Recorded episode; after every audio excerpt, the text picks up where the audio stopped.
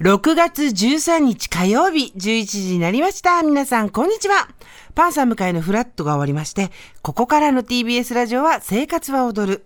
パーソナリティはコラムニストのジェーンス。そして火曜日のパートナーは、こんにちは TBS アナウンサー杉山真也ですお暑ございますお。暑でございます25.3度なんで、まあ、暑いけれども、日陰に入ると、そうでもない。ええちょうどいい天気なんですが、先ほども申しました通り、82%、少し下がってはきてるのかな。朝、ここに来た時、88でしたよねで。したねもう蒸し暑い。はいつまりもう先に言っておきます。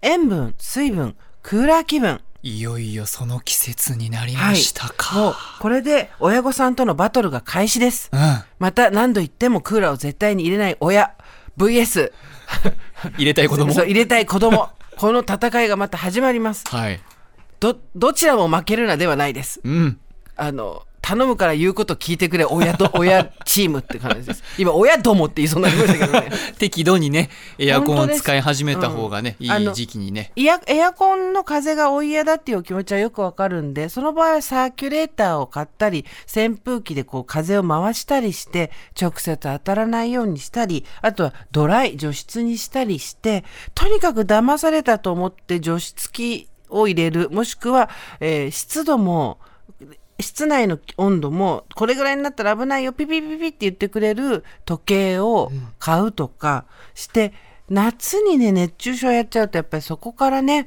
あのー体調を崩してはい。入院してみたいなことになったりしますから、よくないんですよ本ちょっ当に。と今の時期も体調崩し始めてる人が結構周り多く多いなってきて風邪インフルコロナもまだ多いし、でうんねそこに熱中症になっちゃうとね確か放送作家の今日の新谷君は熱中症気味になったことあるんですよね一度。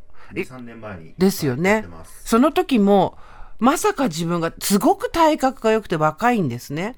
だから、パッと見熱中症になるなんて誰も思わなかったんですけど、気がついたらもう、クラクラしてたんですよね、確かね。もう動けなくなってもう救急車呼ばれてました気がついたら、おーそういうことなんです。だからやっぱり何度も言いますけど、経口補水液は予防にはなりませんけど、なったらまず500ミリを一気に飲む。そのボトルが自分で開けられなかったら、もうその時点で救急車を呼ぶなどしないと、本当に背が高くがっちりしていて若々しい男性が気がついたらもう動けないっていう状態になってるのが熱中症ですから、ええ。あの、気をつけてください。そうですよね。ちょっと雨降って気温下がったと思ったらこうやって日差しが出てきて、そうなの。ぐっと気温上がりつつ湿度も上がりつつっていう日がねそうなんです。ジグザグ来ますからね。来ますから本当に気をつけてください。はい。なので皆さん、今日も一日元気に行くよ。はい